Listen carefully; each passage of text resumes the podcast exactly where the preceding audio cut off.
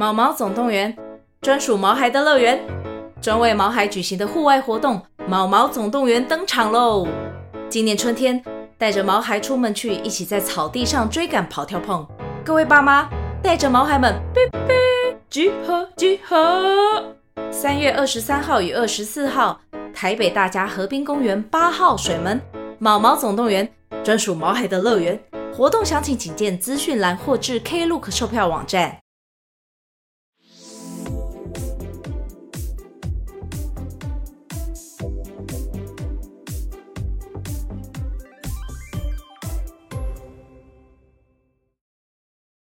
各位大朋友、小朋友，晚安！欢迎来到啊呦叔叔说故事时间。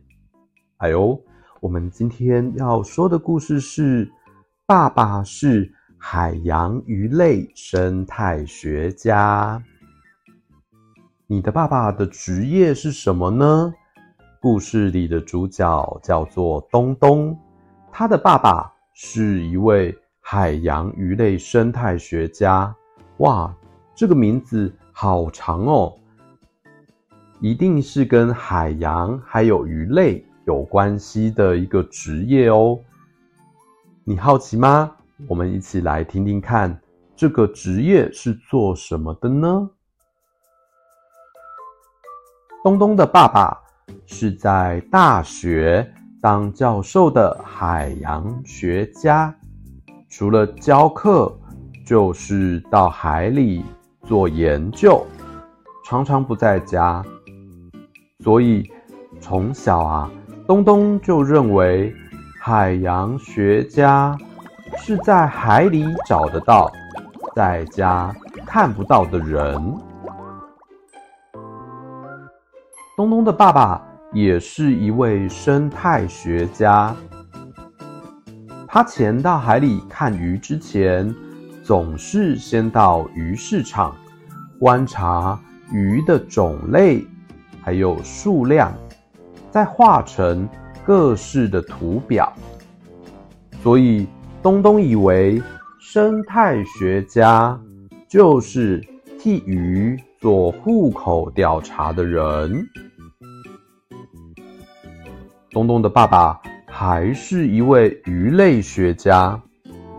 到餐厅吃饭的时候啊，即使只看到鱼的骨头，他也知道是哪一种鱼的哪根骨头哦。不像东东啊，到餐厅只看到哇，这个是清蒸鲈鱼。东东的爸爸可以从鱼的身上看到不同的部位，譬如说。胸鳍、腹鳍、臀鳍、尾鳍、背鳍，还有鱼鳞，这些资讯啊，就可以让东东的爸爸知道这一条鲈鱼是分布在河口的鱼类哦。所以呢，东东认为鱼类专家是从鱼的骨头到鳞片。从鱼的里面到外面，从头到尾，什么都知道的人，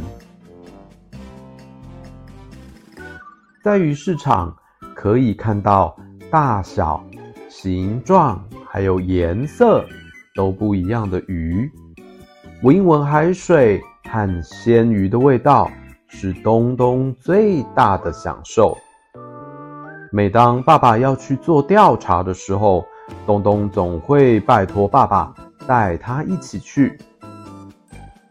回家之后，东东偶尔会梦见小鱼们一起在海里游泳。但是如果看到好大、好大、大到像是可以一口吞下小孩的鲨鱼、尾鱼，还有旗鱼。啊，东东晚上就一定会做噩梦，梦到自己被大鱼追。当海里的小鱼被大鱼追的时候，怎么办呢？东东一直想，可是爸爸很忙哎，百科全书就变成了东东最好的朋友。书里面写着，小鱼会躲到石缝、珊瑚礁或者是海葵、海藻里面。真是太好了，东东再也没有做噩梦了，因为啊，梦到被大鱼追的时候，他就知道可以躲在这些地方，鱼就找不到他了。但是海里到处都有珊瑚礁或者是海藻吗？会不会？也有像沙漠那样的地方呢？那鱼儿们可以躲到哪里去呢？东东查了好多百科全书，都找不到答案，只好写下问题，放到爸爸的书桌上，希望爸爸会把答案写上去。隔天是星期日，天刚亮。妈妈就来摇醒东东。爸爸说：“你问的是一个好问题，为了奖励你，爸爸要带你去一个特别的地方哦。”东东睡意全消，在房间里大跳大叫：“好棒啊！是要搭潜水艇去海里吗？”爸爸就带东东出门了。不知道睡了多久，等爸爸叫醒东东的时候，太阳已经升到半空中了。爸爸并没有带东东去搭潜水艇，这里一眼望去，只有一些像是大型垃圾的东西。爸爸说：“我带你到一个有海洋沙漠的海边。”那个。正四方体的水泥框是什么？堆到船上以后要载到哪里去呢？东东很好奇地问。爸爸说：“这些都是人工鱼礁。废弃的车子、旧电杆、水泥框，还有报废的军舰，都是不容易坏掉的物品。”刚好可以作为人工鱼礁，吸引鱼儿来这里居住，并且繁殖后代。在目前各大渔场都日渐枯竭的时候，投放人工鱼礁是维系海洋资源、永续经营的方式之一哦。为什么要用人工鱼礁？来吸引鱼儿呢？东东还是不太明白。爸爸提示，跟食物链有关哦。食物链就是大鱼吃比较小的小鱼，小鱼在吃比较小的虾米，虾米在吃更小的微生物的那种吃。或被吃的关系，东东想不透，决定下车去摸一摸人工鱼礁。水泥框的表面很粗糙，旧轮胎凹凸不平，报废车则非常的破旧，只要啊碰一下，就有碎铁锈粘到手上。东东只不过是用手指轻轻一划，手指就变得黑漆漆的。完了，又要挨骂了！不赶快找地方洗手的话，就会满手都是细菌。啊哈，我知道了，答案就是会有细菌粘上去。没错哦。这些人工鱼礁啊，如果有像细菌般的微生物附着在上面的话，就会吸引虾子、螃蟹这类生物到这边找东西吃。那它们的便便呢，又会变成海藻的肥料。等到海藻越长越大，多到可以让鱼儿躲藏的时候，人工鱼礁就变成鱼儿定居的公寓。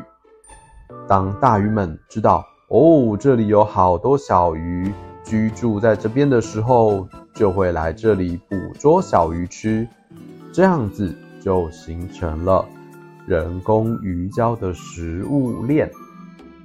爸爸怎么知道哪些地方适合放人工鱼礁呢？好奇的东东又问了。学者啊，知道的其实很有限。我们的渔民常年在海上捕鱼，非常了解各大海洋的鱼种及变化。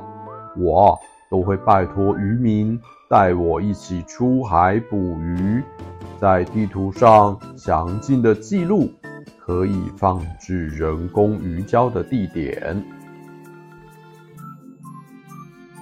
人工鱼礁被投入海里。已经快满一年了，爸爸再度带着东东来到海边。